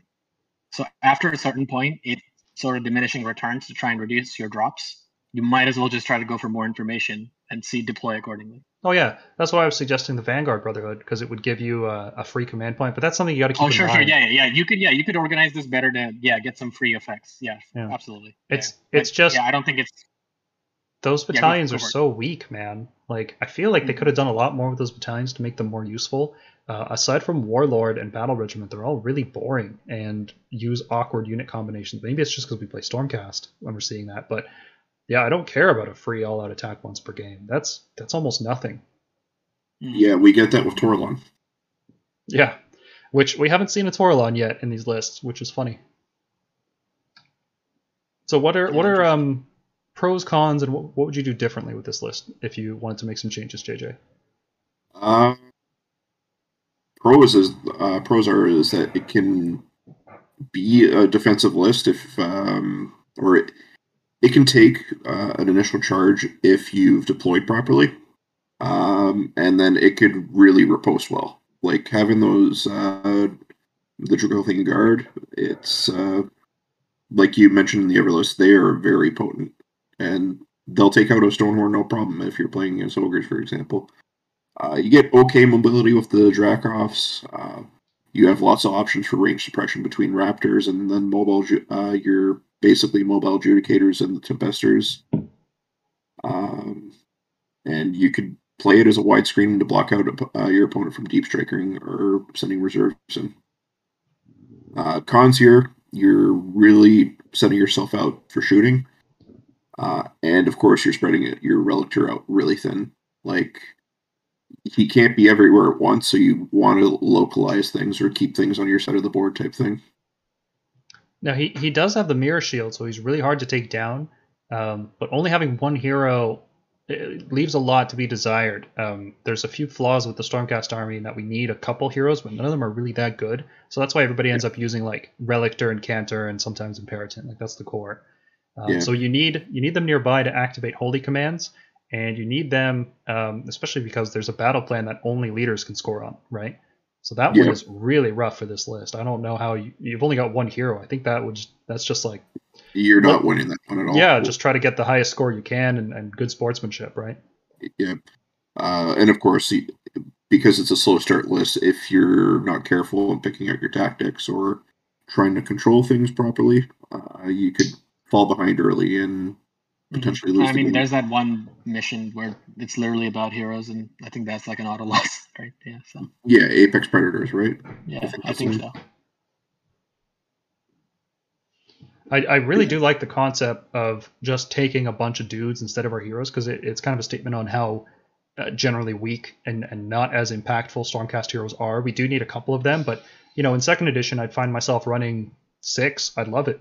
You know, hmm Azure And Rose now that I feel like the utility's been reduced further, yeah, especially Yeah. because of the loss of that. Yep. their, their points Also, they gone raised up. the points on a lot of them. Mm-hmm. Like, I don't know what they did to the Relictor to make it 145 from 100, but hey, why not? Although I got to say your uh, sequence on these lists is pretty funny. Following up uh, Saint Karazai, which is all heroes, no units. Yeah, I did that on purpose. Thank you for noticing. I put two Stormkeeps lists together. Anyway, moving on. Yeah, this is um, this is it's it looks fun. I love Dracoths. It's definitely a testament to how strong they are. That uh, you can run a list with almost no heroes and still be pretty successful. Yeah. Mhm. If we could ta- if we could win by tabling, yeah, that would be that would be the list. Just Dracoths. Yep. Totally. Now there was uh, that one list. Who was that? Ben Johnson, I think, went 5-0 using a list that was just Dracoths and a Lord Celestant on Dracoth. So there's Yep. hope. If you know that you're not going to be playing Apex Predators, maybe just cut back on the heroes. That could be a viable option moving forward. It's not a bad idea. Yeah. Yeah, because would you rather have Celestial Blades to buff four Fulminators, or would you rather have two more Fulminators? That's true. I, Yeah. I- yeah, I mean, I could make an argument for a list that doesn't go beyond a single Lord Relic, and a Knight Incantor, and just everyone else's dudes. Yeah, Like no other heroes. Yeah, like literally just two, 265 points on whatever, 270 points on heroes, and everything else is a dude. So yeah. Now I noticed um, one last thing I want to say here, JJ. Is you have uh, all your Liberators fulfill your battle line in this list. So is there a particular reason you went Hammers of Sigmar? Uh, well, initially it was just to get the um, get the battle line slots for the Dracoths, but I mean, at that rate, you're right. I did just slot the Liberators in as a screen. Maybe you just want, maybe what you want to do is go Hallowed Knights in this case, and then get that five up ward. Yeah, you'd have to find some room for Gardus here. Maybe swap out some Tempestors. Yeah, mhm. Another thing you could do is go Celestial Vindicators, so you can get the blessed weapons on the Fulminators every time they charge. yeah, that's right. or Tempestors, they have melee. Yeah, also good. Yeah, and that effect does last until your next hero phase. So if you Mhm. charge with Fulminators, uh, when they get struck back, you can you can use it as well. The next list here I called Castle Glaive Skull. I went with a little bit of a different direction than I do with my normal castle list in that I went with 15 protectors in a one drop army. So this uh, is a, is very similar to the Hallow Strike list that I've talked about, but it takes some interesting diversions here. So instead of taking uh, Gardus and getting the five up ward, you just get a lot more protectors. That's that's the core of it. it's not it's short and sweet. uh, but because you're taking less units, you can also uh, fit it all in a one drop list. That's a that's a potentially a big advantage depending on what you're playing against. So you've got your Relictor with Translocation and High Priest. You have a Lord Arcanum on Toralon with Thundershock. You have a Lord Castellant uh, with plus one save and, and with an Arcane Tome to do Celestial Blades. Because you're playing a one drop list, you don't necessarily care about having the Dispel Scroll because you can choose who goes first or second in a lot Mhm. of matchups. And uh, having a Dispel Scroll is really useful if you if you can't control that. So you want to be protected against something really devastating coming your way. So if you if you are going one drop, you can afford to drop the Incantor for something else. Uh, so then on top of that, you've got 15 Protectors, two screens of Liberators, and a squad of six Raptors with Thunderbolt Volley. So this deploys this deploys very similar to your typical castle. You got your liberators up front, protectors are behind them. You want your liberators to absorb a charge from your opponent. You want to unleash on top of them, and then you want to riposte with your protectors. Uh, long strikes need to be in the back, but you definitely want to be within range of a unit that you can double tap on first turn. And unfortunately, unlike a lot of castle lists that use paladins, um, you can't rely on nine inch charges, so you have to play this kind of defensive castle style you could, you know, in an emergency Hail Mary situation, you could do a translocate into a rerollable 9 inch charge. I wouldn't use that as your first step. Uh, the first step with this list is shoot your opponent down, force them to come to you, and play the long game. Play five rounds, play on objectives. So, advantages with this list is that you've got 15 protectors. That's 45 wounds with 2 up save all the time. And that is further buffed up with all out defense, with a Castellant, and with Mystic Shield. This is an incredibly durable unit that like, nothing else in Stormcast comes close to this level of durability. It's insane. Pretty much only mortal wounds are going through that thing. Right. So that, that's always the argument is do you take Gardus for the 5 up ward or do you just take more protectors? They're about equal. 15 protectors is 45 wounds. If you have 10 protectors uh, with a Gardus, that's effectively 45 wounds. I'd rather have 5 more Mhm. protectors. It's more attacks. It's yeah, more because bodies. that. Yeah, because you're getting potential wounds, but you're also getting potential damage in this list as opposed to. So originally in this, I had a I had Andrasta, I think instead of this Toralon that I've got here, and it was Mhm. just a little too tight on points. I had to end up dropping her, and I'm actually quite happy I did. The Toralon is really really efficient. He helps shore up some of the weaknesses of this list, like uh, command point inefficiency, not having a monster. It gives it a second wizard so that you can you can do more things, and Mhm. uh, sometimes it also casts Thundershock, and sometimes that also goes off, which makes you even more durable. So the Yeah. one drop the one drop deployment um, is here as a meta decision. You can't do this with Hallow Strike without making significant changes to the list. By the way, you'd have to potentially drop the Incantor in that. So if you are dropping the Incantor, you start thinking, okay, well, what else can I drop? And that's kind of where I, I that thought process led me to this list. So it's got a relatively high model and wound count for a Stormcast list. You know, we're we're not the highest model or wound count army, and uh, it still does have two units of Liberators that can take charges, which is great. I, I really the more I build these elite lists, like like I showed you guys with the Dracoth Blizzard earlier, very elite. You have to give up something to hold objectives. Um, the game's not a death match, right? It is objective control and it's about scoring points. So I like having these disposable units of Liberators. Now the downsides here, uh, you don't have any Aether Wings, you know, so you can't get plus one hit in the hero phase, which is unfortunate. So if you're playing against uh, a hero that has minus one to be hit, you're going to be on fours on your double tap, which is rough. You don't have a Mhm. mirror shield or an amulet on the Toralon. Uh, I feel like you do need to have the extra arcane tome on the Castellant because you want to be casting all those extra spells. You want Mhm. both plus one to wound, and you also want Mystic Shield. So, not really much you can do about that. Um, no Hunter's Battalion here, so your protectors can get stomped. They can't get roared. Your Liberator screens can get stomped by Mawcrushas and just die, which is really unfortunate. Now, you could go more drops with this list. So you could go Hunters and you could go Warlord, and then you could fix up some of these problems. You could put your Liberators and Protectors, all of it, in Hunter's Battalion, and then you could take the extra uh, artifact and take a Mirror Shield or an Amulet. So that, those are all options, but then if you're doing that, you might as well go Hallow Strike and get the 5 up ward too. So, you know, little little things here and there.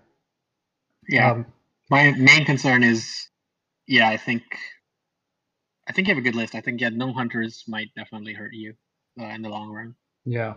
It, it, playtesting will determine what's better. I think it's a meta decision. In general, the one drop has advantages, and the hunters and warlord have advantages. So it just depends on what you think you're going to be facing. If you're facing other one drop lists, maybe you don't. You just give up on the coin flips. You you get tired of those, and you just say, ah, screw it. I'll let you decide, and I'll take the extra. I'll take the extra value.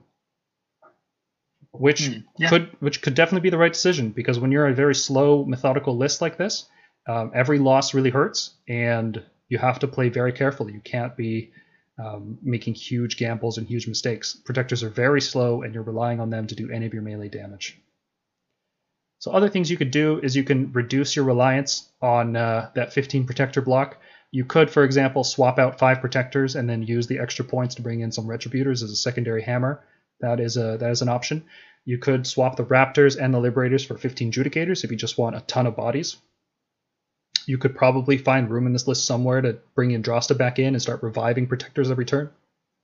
I feel like that goes all in on the concept of 15 protectors in a, in a castle, and I don't think you need to go all in, you know, because it has such significant weaknesses that uh, your strong matchups will get better, which you don't necessarily need, and your weak matchups will get harder, which is definitely going to hurt you.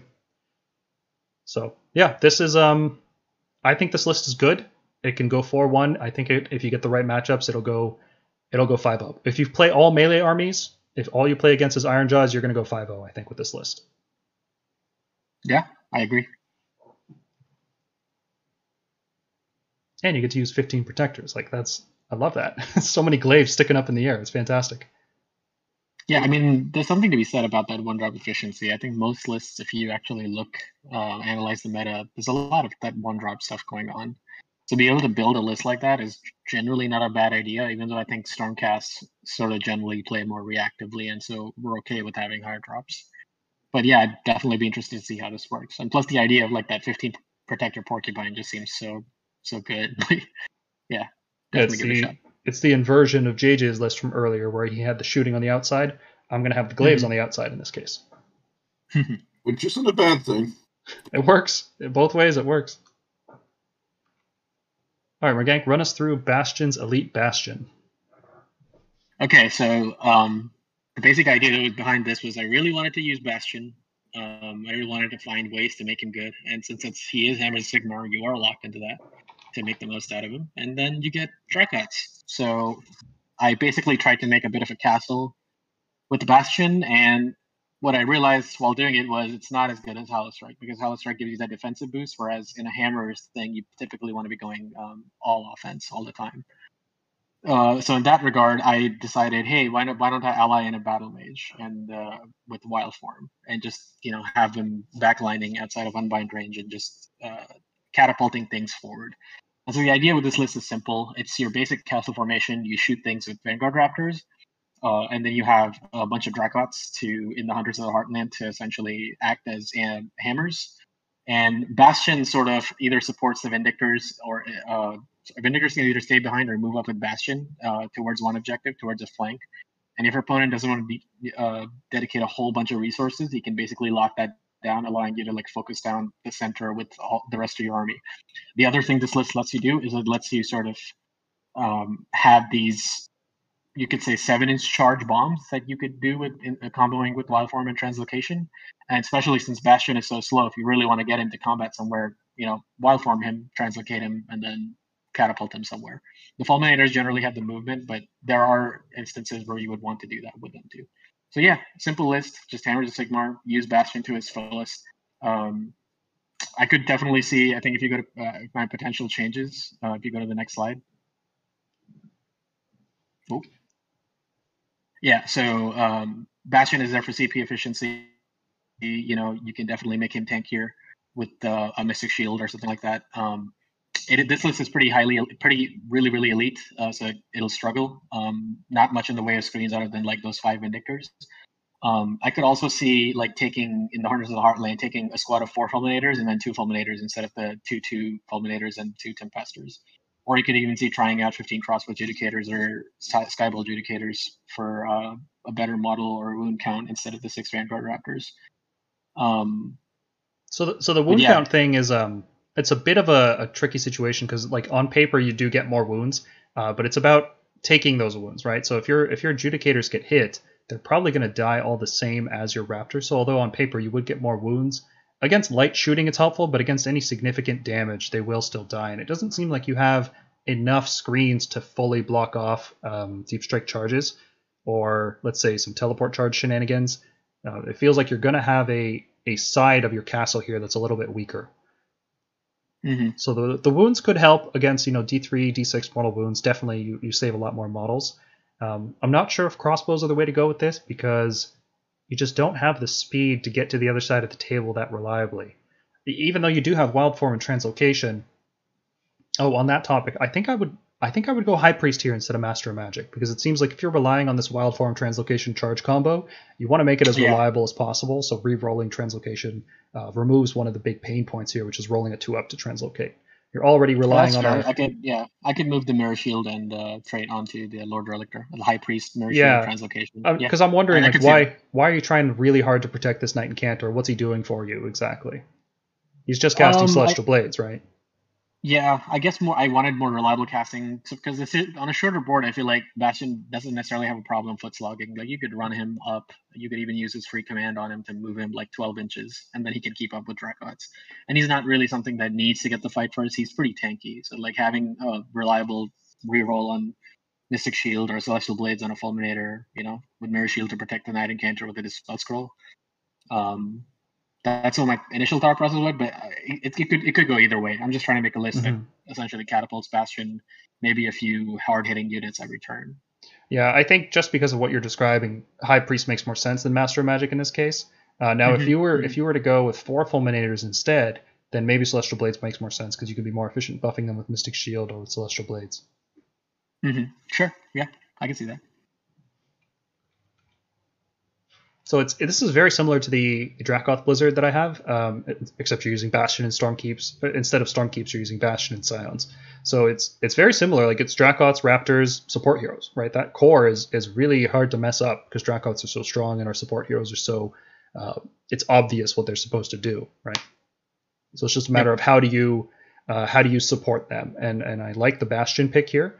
He is cheaper than the Phoenix in terms of opportunity cost. You don't have to play Storm Keeps. He doesn't need an artifact. Um, you could, uh, looking at this again, you could potentially go, yeah, if you drop one of the heroes, you could go one drop or two drop if you if you keep Yeah. this exactly the same, right? Yeah, because I don't really feel like. I, I mean, I took Thunderbolt Volley and Steadfast March just to be able to get more movement, but I can make a case that if I'm really just going for translocation bombs, I don't need Steadfast March. I could possibly go two drop with this. So hmm Yeah, the translocation bomb is an interesting idea, uh, in particular with Drakos, because I'm not sure they they need it. Like if you have steadfast march with wild form, I think that's enough mobility on that unit to get them in turn one reliably. Agreed. So so run me through uh, pros and cons and and possible changes that you'd make. So pros, you know, you have really tanky Bastion. You have good Dracoths with high damage, high rend to support them. So the list is fairly straightforward in that regard. You just want to be shooting things. You want to be killing things with Dracoths. Um, the cons obviously is like you have a really low model count. I think you have 17 models in this list. So you're really going to struggle if your models start dropping due to Alpha Strikes or any shooting range projection.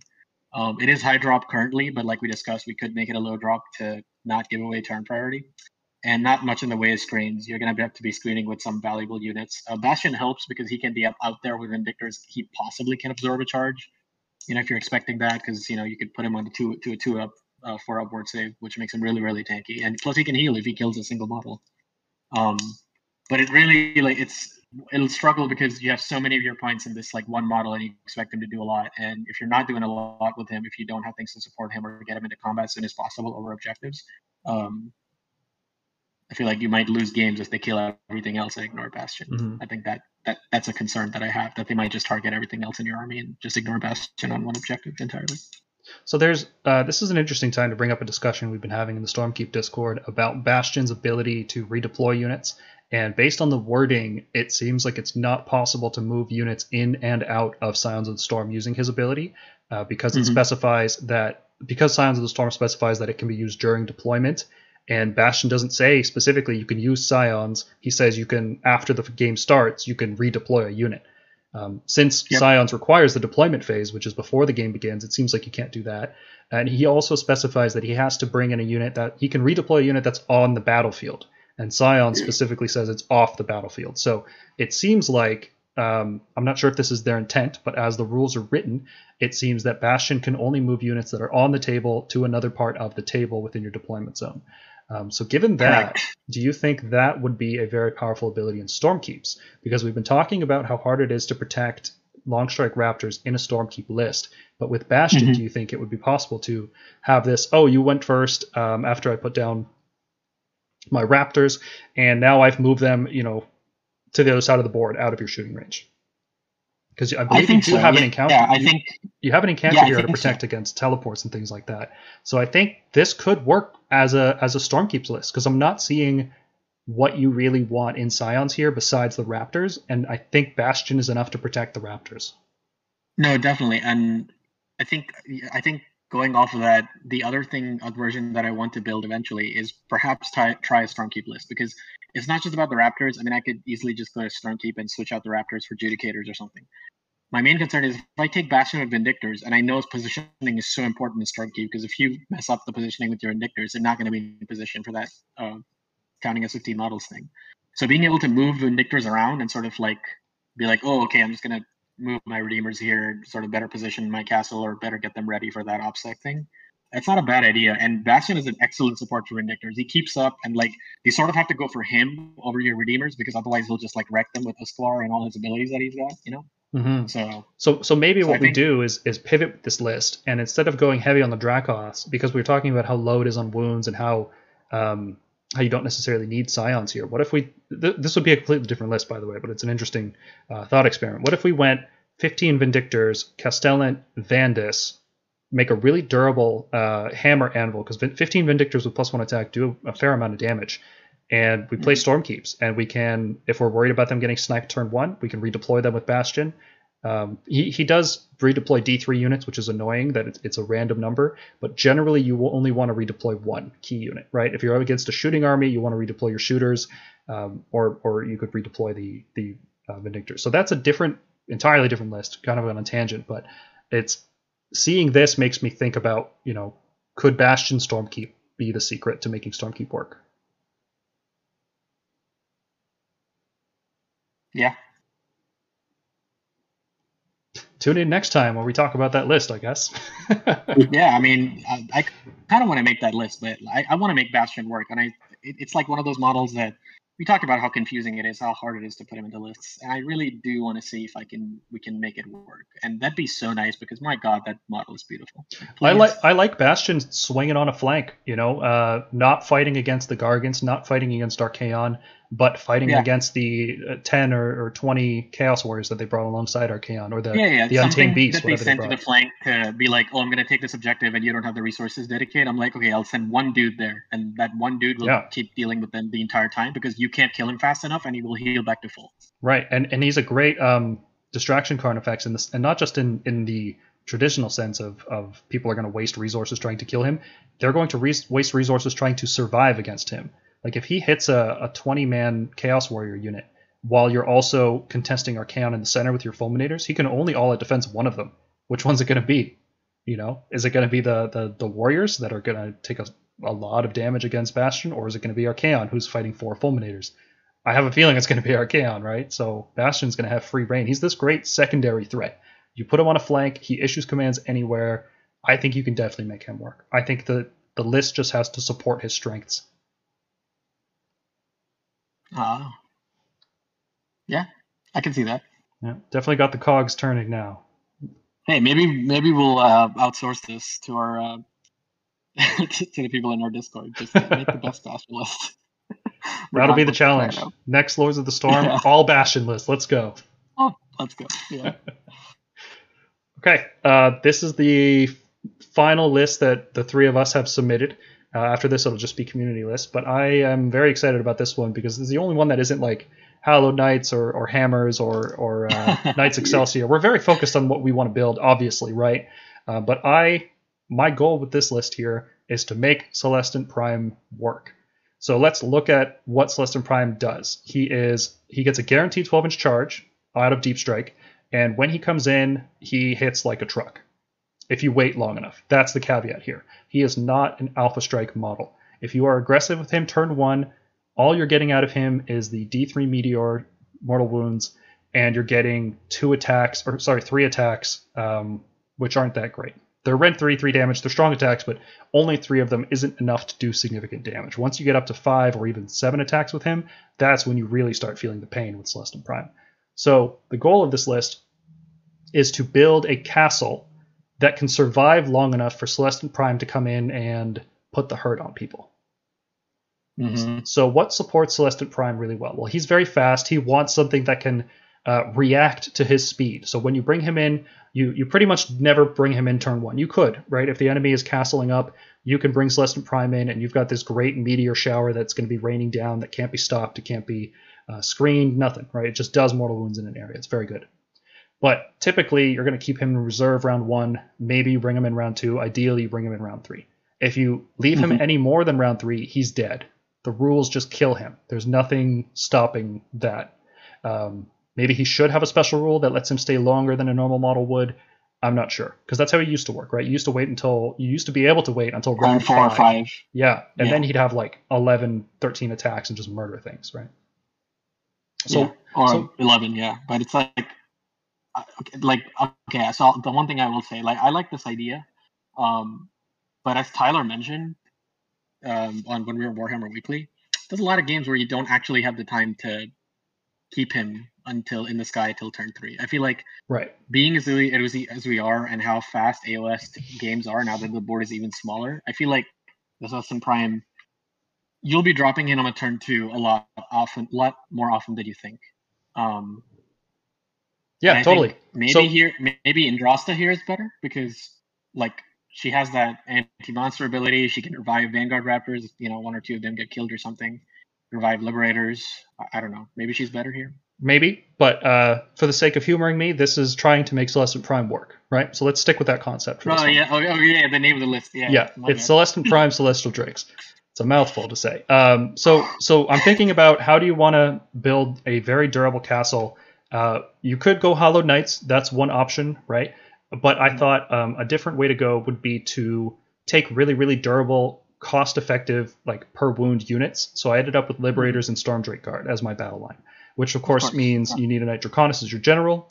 And how do you support that? You want the longest possible range shooting. Long strikes fit into that perfectly. Uh, so what you want to be doing with this is setting up in a castle formation, baiting the enemy to come to you, and surviving. Your goal is to survive with this and, and buy time for Celestant Prime to come into play. That's why you have the one drop, so that you can force the opponent to go first. Generally, is actually how I would do this: is to force them to go first and, and then play reactively. Um, if you ever get the two three double with this list, oh baby, it's gonna hurt. Oh, So yeah. it's got a Knight Draconis here. It's got a Knight Incantor. The Incantor is going to be casting Celestial Blades. The Draconis is going to be casting typically Mystic Shield on that unit of four Stormdrake Guard. And then you can all out defense them, and then they're a three up with plus two to save. Beautiful, right? Um, it's going to take a lot to get them anywhere. it's going to take a lot of damage to kill them, especially if uh, you, you support them correctly by screening with Liberators. So I feel like I this mean, Storm has. Guard, yeah. I think the Stormdrake Guard and Vanguard Raptor is such a solid core that, yeah, durable and offensive. wise. Yeah, So and the you can't go guard with four models, the guard take up a lot of space, and with the two extra Mhm. Liberator squads, you can avoid the Storm Drake taking the brunt of enemy like powerful charges. So I feel like this particular formation and these particular units um, fit the Prime the best. From what I've done so far, this I think this is the best way to play the Celestial Prime. Hopefully, I can find a better way. You know, that would be great. It's always fun to find a, a better thing to do. Um, but yeah, I think I think this has got the legs to be the optimal way to play Celestial Prime.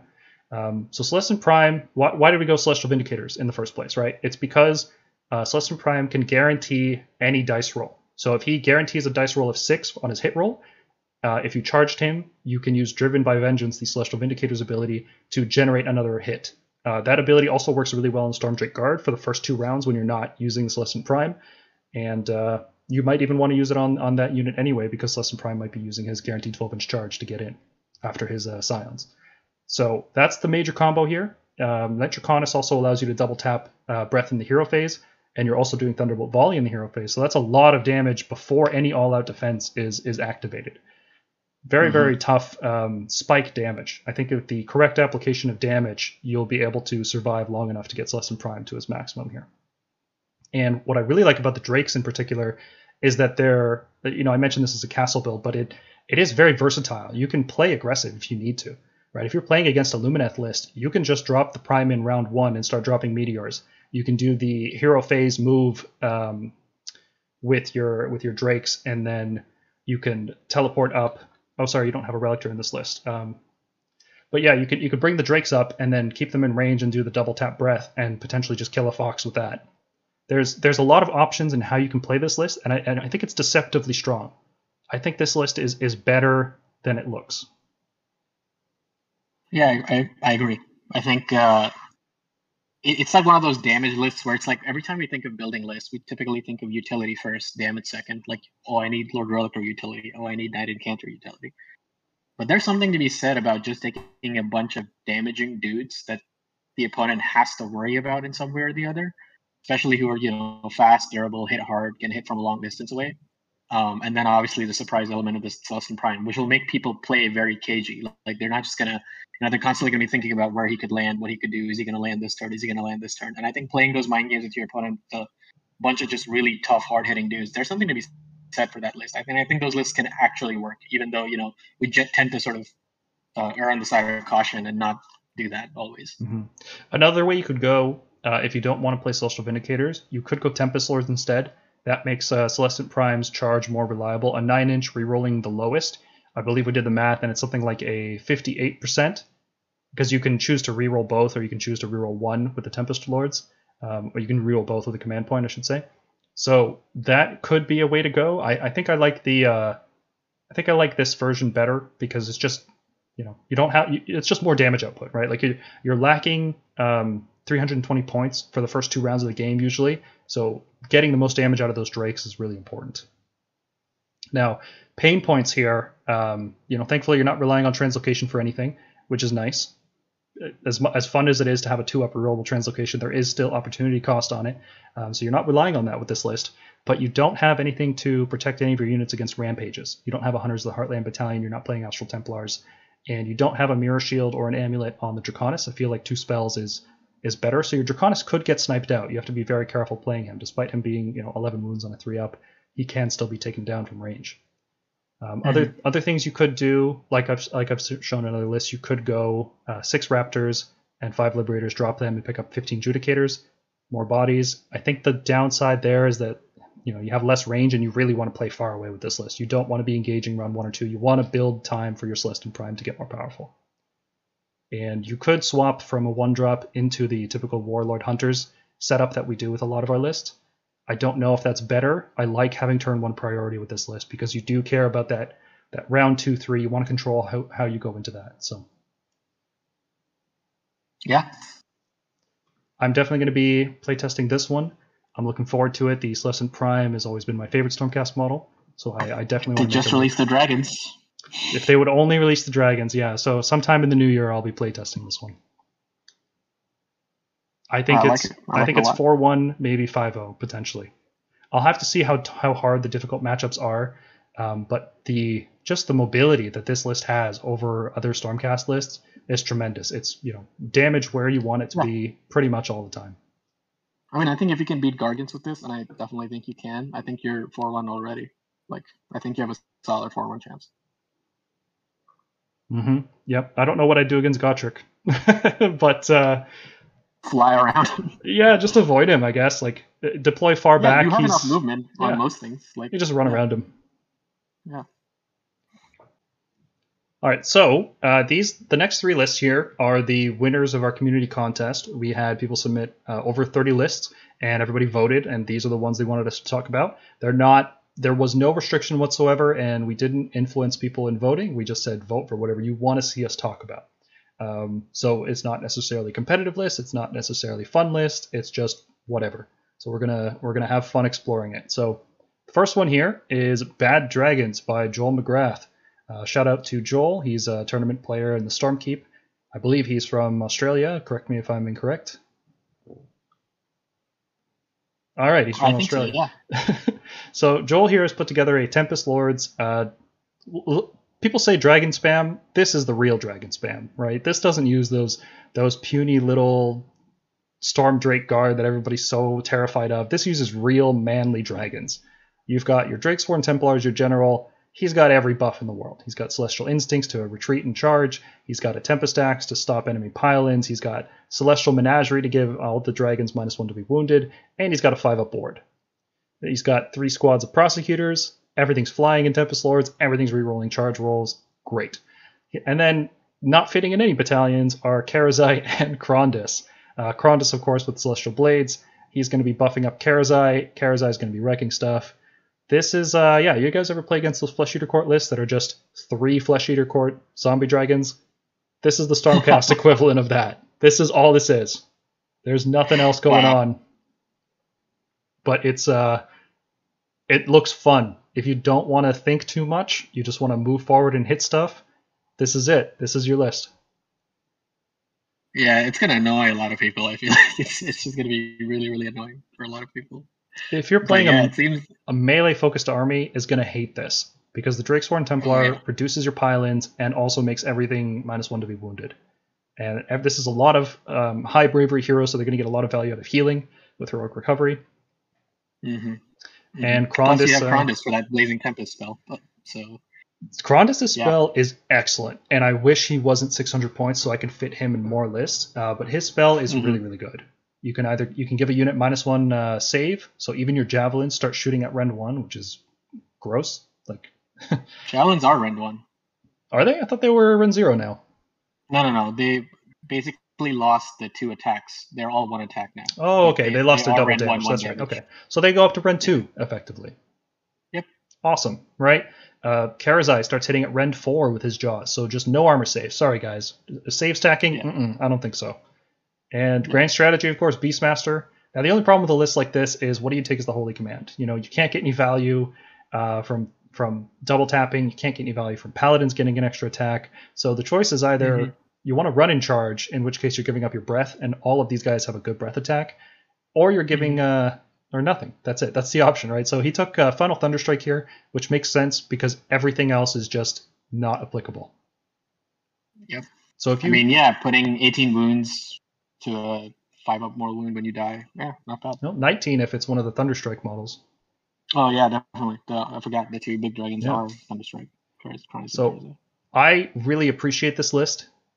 I, I don't know uh, how serious Joel was about it because it looks memey, right? Like it looks a little Yeah. like it doesn't look like a serious list, but I could s- I could have a lot of serious fun with this.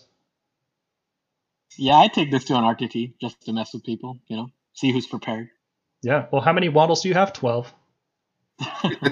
Twelve models. Yep. Love it. Great job, Joel. Congratulations. All right, so my turn now. Uh, this brings me back. This listening brings me back to when Paul and I used to play D and D. Shout out to Baby Grants. Um, so we've got YOLO Swaggins submitted by uh, Remenica. Uh, Well, hold on, hold on. That's not the full name. You got to say the full YOLO name. Swag. Yeah, YOLO Swaggins. Drop it like it's hot. Thank No you. Wow. Uh, so we're taking up 2,000 points. We're uh, forgoing that uh, triumph. We got eight drops, 28 model count, and 74 wounds. So we're a little on the low side here. See what's going on. Uh, slotted in the Warlord Battalion, we've got Lord Imperator equipped with Amulet of Destiny. Uh, General Lord Relictor, uh, typical uh, loadout here, High Priest Mirror Shield Translocation. Uh, Knight Incantor set up with the Azyrite Halo. We got a sp- uh, Disroll spell in there, obviously.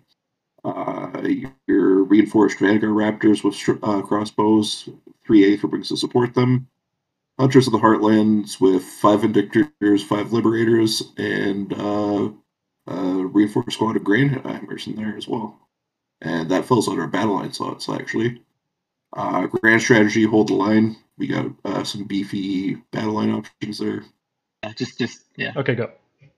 All right, obviously we got Stormdrake Guard here as well. Uh, quite honestly, I think the concept that we're going for here is just bring everything on the table and throw everything we can at the opponent. What do you guys think? this this is a kitchen sink list, right? Just toss everything at the opponent. Um, I'm not certain about the Amulet of Destiny and Lord Imperator. I'm not sure how much you need to keep him alive. Uh, giving him a five up ward doesn't seem necessary, and I'm not Yeah. sure about the Azyrite Halo and the Knight Incantor. I think I would really prefer a Celestial Blades on there to, to buff up the Storm Drake Guard. Though I guess if Mhm. you're just casting Mystic Shield every turn, it really doesn't matter. I think the only justification for Lord Imperator not having the AOD is um, the free command point, right? Yeah, because you could just Scions him into play and then drop the Grand Hammers immediately afterwards. There's no reason necessarily Yeah. to have him on the board. He's not really doing much other than dropping one. If he had two Annihilator units, I would say, yeah, maybe you want to make him survive. But even then, like, you can just Scions the Imperator in and not have not have to worry about it. It's not something they're going to target over, you know, dragons and annihilators and Vanguard Raptors stare him down. I don't think it's going to be a target priority for them um, to do that. But no, I like this list. It's like a sort of toned down version of not trying to go all out on the paladins, but sort of trying to put eggs in different baskets with taking dragons. because, Well, you know, let's let's be serious here. Such a good unit. Six Annihilators is is pretty all out, right? Like you, that's yeah, so much overkill for a lot of situations, but it's just the right amount to kill Gargants uh, very reliably. So I appreciate Mhm. that. Well, if you notice, this list is actually very close to a castle formation, as opposed to earlier one, which you know you sort of uh, compared uh, to a sniper's nest by and with these orbital drop troopers dropping uh, down every time they come close.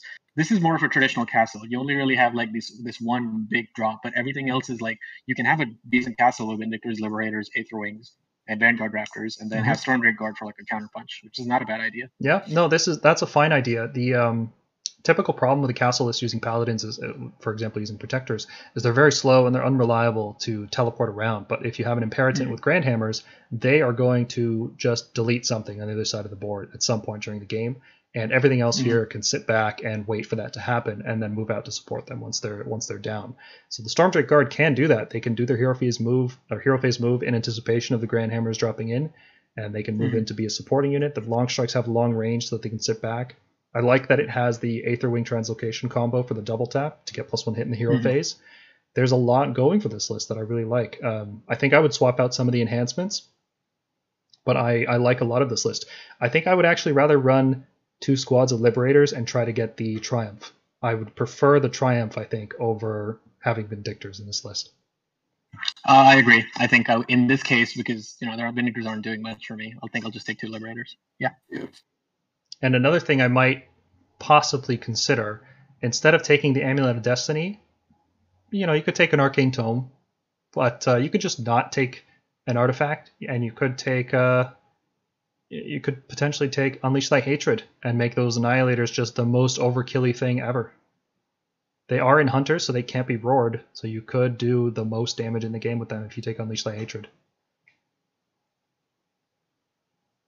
Yeah, Yeah, totally. Good list. Not bad. I like it. It's uh yeah. I like it. It's well rounded. It's it's focused on the the grand hammers and the long strikes, but I think the the storm drake guard rounded out really well. It adds speed and a second melee hammer. You typically don't have that when you t- when you go heavy on grand hammers and long strikes. And Yeah, it's a durable hammer. That's what I like. It's like 18 wounds on a three up save as opposed to nine on a three up save. Yep. You know, I really like that part. yeah, or you Plus, could it's a call it a- monster for battle tactics. Yes, that's exactly what I was going to say. It, it is a monster, so that's two free points right there, right away. So this is uh, Good list this- for Monica. dis- let's say, despite the name, this is a serious list, Yes. and I think maybe having a name like this uh, makes it more satisfying to win, because your opponent will be like, "Really? I lost to YOLO Swaggins? Drop it like it's hot." I like the name. Right on. All right, and finally, from our community lists, we have Bastion Strike. I really appreciate this because I've been trying to build this with Bastian, and I really appreciate any input. So, thanks to user Clockwork, we finally have a great Hammers of Sigmar Scions of the Storm list. Uh, it includes a battle regiment, including Bastian, the big man himself, a Relictor and Cantor, five Vindictors, six Raptors, two groups of three Aether Wings, and then a Hunters of the Heartland battalion with some tasty Dracoths. Because if you're running Hammers of Sigmar, why not Dracoths? and I actually quite like this list. Uh, he's basically, I think, trying to make a cast, uh, your traditional castle formation. Uh, have Dracoths for a counterpunch and just fast-moving units. Have Bastian as like a sort of. I, I hate to say Bastian is a screen, but he is durable enough to just stay behind some Vindictors and some Aether Wings that are like spread out as a as a screen and just like counterpunch anything that comes close. Uh, I think he lends a lot of CP efficiency to this list. Uh, he's a good anti-Gargant tech. You can basically lock down a flank with him, and because you have um, a decent amount of screens in the form of Aether Wings and Vindictors, you don't really feel that elite model count like you did in the list that we discussed earlier, the one that I put up. And I actually really like this list. Yeah, I, I like the idea of putting the two Fulminators together. Uh, that's one of the possible changes I had discussed in my list. I think a group of uh, Fulminators, Tempestors advancing up, being supported by Raptors, and then having Bastian on just a flank with maybe Vindictors or uh, nothing really because he's tanky enough to do it. I think I think this is definitely the variation of the list that I talked about earlier that I would try and run uh, after some play testing. Yeah, I think So, this yeah. is where you would have ended up after a couple games. Be like, oh, make these couple Mhm. changes here and there. Uh, it's interesting the double Aetherwing squad because that's you know 130 points and then 10 points left over. So that 140 points could go a long way. It could get you another support hero. Um, it, it could do quite a few things for you here, especially if you dropped another 15 from the Vindictors. Uh, there is room to. No, actually, actually, it's I don't think it's bad. I mean, if, he's using 65 points for Aether Wings, it's it's not a problem because I, I view it as this, right? You can translocate one unit of Aether Wings right into the enemy's face and stop their movement, but also give you that Thunderbolt volley plus one to hit, and then keep one unit close by to screen things. And if something charges them, plus one to hit during Unleash Hell. Oh yeah, it's good. I'm not saying it's bad. I'm saying it's um. There's still there's options, right? Like it's it's um. yeah, Yeah, uh, I'm wondering about the three drops here because typically what we do is we go one or we go like eight or nine, and it's interesting to Yeah. see somebody go three. So what do you guys think about that? I feel, yeah. I mean, I, I know what you're saying because when I, I analyze the meta lists over the course of tournaments, most lists are one or two drop, and once you start going past two, you might as well go five or eight or whatever you have because it, it doesn't matter at that point. Um, if he really wanted to be way aggressive with this, I would actually put the Tempestors in the battle regiment because I don't think Tempestors need to be in Hunters of the Heartland because they're going to be a shooting support unit until they need to charge. Well, I'm gonna And I'm gonna hold you up could- here. I'm just gonna interrupt here. Yeah. Um, Hunters of the Heartland requires two units. Oh, okay. Oh, oops. Well, I guess then I, I would just go full battle regiment and I don't know something else. well, maybe again, like, you one- can't do that because that's too many drops. he's he's one too Yeah, I many mean, units to go. that's what I'm saying. Like, I would much rather be two than three because I feel like two is where you feel comfortable. You're feeling comfortable, but maybe you're right. Maybe if you're going um, for more than one drop, it, it you might as well go eight and really try to utilize uh, Bastian's uh, redeploy ability because it gives you further uh, like further information on how the opponent is deployed, and then the ability to sort of just boop D3 units um, can be pretty useful. So yeah, the higher drop wouldn't be a bad idea either. So yeah, I can see that. Yep, additional uh, value could be taken. You could get extra cast with the Knight Incantor with an Arcane Tome, or you could, um, I don't even know what else you could do. Some of the, op- there's not really many options here. Extra mm-hmm. enhancements, you don't really need Call for Aid. I guess Call for Aid could be useful. Extra five models in a very elite list like this could be pretty good. Yeah. So my question is this, like, it, it's a very sort of niche discussion, like between the going Warlord versus Battle Regiment or whatever Hydra Battalion have you if you're not trying to exclusively beat the um, one drop lists because you know there's no way you can do it because you just way too much stuff you need. Is there an argument to be made for this kind of list which beats all the other lists that are also thinking well if i can't make a one drop i'll make a six drop? Do you, do you know what i'm saying? Yeah I, I know what you're saying. I don't think there's much of an argument for it personally. I'd like to hear other people's opinions on it. Where i'm at with it is you either go one drop if you're going one drop, it's because you have a very specific reason you want to go one drop. You have a list that either wants to go first really badly or wants to force your opponent to go first. And if you're not doing that, there's no downside to just getting more value. Like if you can build a list that doesn't care whether it goes first or second in round one, and you can just play out all five rounds. Like a lot of Stormcast mm-hmm. lists do this. That's what castle formations are meant to do. So yeah. and Stormcast castle better than most armies in the game because we have 30 inch shooting. So because of that, um, if you don't care who goes first or second, and you have the tools to stop your opponent from crippling you on turn one, why not take extra stuff? Why not go Warlord and Hunters? And in fact, yeah, more drops is really useful, uh, especially in Stormcast when you have an Incantor, when you have longstrike crossbows. These are counter deploy units. So there, not only does it not matter if you go first or second, there's a benefit to having more drops. Having more units to put down on the table gives you more information about where your opponent is setting up their key units that you want to counter deploy. Yep, and also I think because this is Scions, I feel pretty good about having more drops. I feel like I would much be much more be sold on Battle Regiment or like that one drop if I was playing Castle and Stormkeeps as opposed to Scions of the Storm. Now, there is still that discussion we had earlier about Bastian with Stormkeeps. Um, what about a Bastian one drop Stormkeep list? I think that would be an interesting thing to explore because you can use mm-hmm. the redeploy to counter deploy uh, certain units. If you really care about stopping a spell, you can redeploy your incantor. If you uh, yeah. want to get out of range of shooting, you can counter deploy your long strikes, whether you deploy first or second. So I think mm-hmm. I think mm-hmm. maybe that's worth exploring. So that would be uh, maybe you can cut one Vindictor unit, oh, sorry, Aetherwing unit, and then you could put both the Tempestors and Fulminators inside uh, the battle regiment, and that leaves you with 75 points that you could I don't know take an endless spell with maybe. That's an option, yeah. An endless spell could be very useful here. Anyway, that's that's mm-hmm another discussion for another time. Clockwork, great list. Um, people in the community really definitely wanted to talk about this one, uh, and I think part of it is is because Bastian just came out and everybody's hyped about him. Great model, mm-hmm. everybody wants to figure out how to use him. So maybe we'll just have a new new Discord channel just called Bastian. Make Bastian great again, yeah. something like that. yeah. Well, he's already great. Let's just figure out what make what keep great. Bastian great. yeah, keep Bastian great. Sure, why not? All right, that wraps it up for uh, Lords of the Storm episode two. Uh, let's talk about upcoming videos and events. Um, we're going to be putting up a new poll uh, for our patrons to uh, vote on what video they want to see next. We're going to be having a vote on whether they want to see our, our Battle Tome wish listing that I've been talking about for a little while here, where we take all the concepts uh, that we just want to see Stormcast get, like maybe Vanquishers get damage too, or uh, maybe the the Lord Exorcist has the priest keyword now, stuff like that. We put it all together in a in a single format and we talk it through. Another idea that was pitched to us was to uh, make a general how to build lists from core concept of what this unit what this list wants to do, uh, all the way through to fine tuning it for your local meta, like what you can expect to fight against.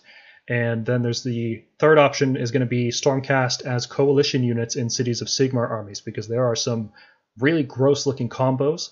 And frankly, I want to write all of these videos, and uh, I'm not I'm not going to say which one I want to do the most, but I, I want to do all of these, and uh, we're leaving it up to our supporters to decide uh, which one we put out first. All three will eventually get put out, so it's not like you're you're discarding the other ones. So there you go. Who's wisely. Yep. And JJ, you want to talk about our hobby hangouts? We had a pretty good turnout this week. Yeah, so um, as usual, guys, we have our hobby hangouts uh, three times a week. Uh, Wednesday evenings for the North American crowd. Saturday mornings for us for the uh, European crowd, and then Sunday afternoons for the Australian crowd. I want to say, yeah, that sounds about right. Uh, times are listed on the slide here. Uh, come hang out. We have a good time. Talk about all sorts of stuff. Uh, last hangout, we were talking about D and D and 40k and yeah, just what makes those games great and not so great. And Dune, without spoilers, people uh, convinced me to go see the new Dune movie, so I'm pretty pretty stoked about it. yeah, I've been wanting to go see that one myself too, so I'm probably gonna go check it out. No, you like it. I'm sure you will. Uh, battle reports, uh, they're still ongoing we're thinking just because the holidays are coming up with American Thanksgiving and then Christmas and then the New Year's, uh, we're hoping to release our first battle report sometime in January. We have uh, completed enough renovations that we can start scoping things out, and we've got all the lighting and stuff set up. Next up is audio equipment. So thank you guys for and your terrain. and terrain. Yeah, we got to paint some more terrain. Uh, it might be a little uh, might be some copy paste terrain in a couple of battle reports until we get fully up to speed. But uh, we're hoping we can show off more in terms of uh, list building and, and, tactical things and deployment, that sort of thing. And we'll uh, increase production value as we go in terms of painted terrain and, and painted models and things like that. Uh, so if you want to help support us in, in that endeavor and our quest for world domination, uh, consider supporting us on either Patreon or Subscribestar. We're using the revenue from this completely uh, to get the equipment that we need for these battle reports, and we are looking for feedback on what you guys want to see as rewards. Uh, so let us know what you want. We're very open and flexible. Um, we appreciate any and all support that we get, and we want to know how we can give back to the community uh, that's supporting us and helping us grow. Yeah, and I think this new uh, battle report venture that's about to happen, uh, it, and all these videos that we're doing, uh, we're so glad to receive all the support, and especially the people who support us on Patreon. You know, Champasar, Sleepa, uh, Marcus Pfeffercorn, Ryan Jones, Nick Riley, Paul Raman, uh, Marcus LT, Spartan 12706, uh, Andre Menendez, Red Rum Mage, Length, Take, Colic, Grogs, Hot Bear, Bulko, Water Frogs, and Rending. Thanks, you guys. Like, this channel continues to grow and do so well, and it's because of wonderful people like you who support us and watch us and uh, like our videos. So we really appreciate it. Yeah. Yeah, thank you guys. Really means a lot and everybody in the Discord too. You guys are great. Um, you guys always have these creative ideas that just keep me engaged all day long. It's been a lot of fun. I get like my phone just blows up all day long because of how many messages are being sent. Uh, I don't want to say every morning. I don't want to put it on yeah. mute though because it's it's good stuff. I want to respond to all these messages. So yeah, keep it up. You yeah. guys are great. Um, and I just I guess I have one final parting question. What are frogs? What are frogs? Thanks, everybody. Uh, see you in the next one. See you next time.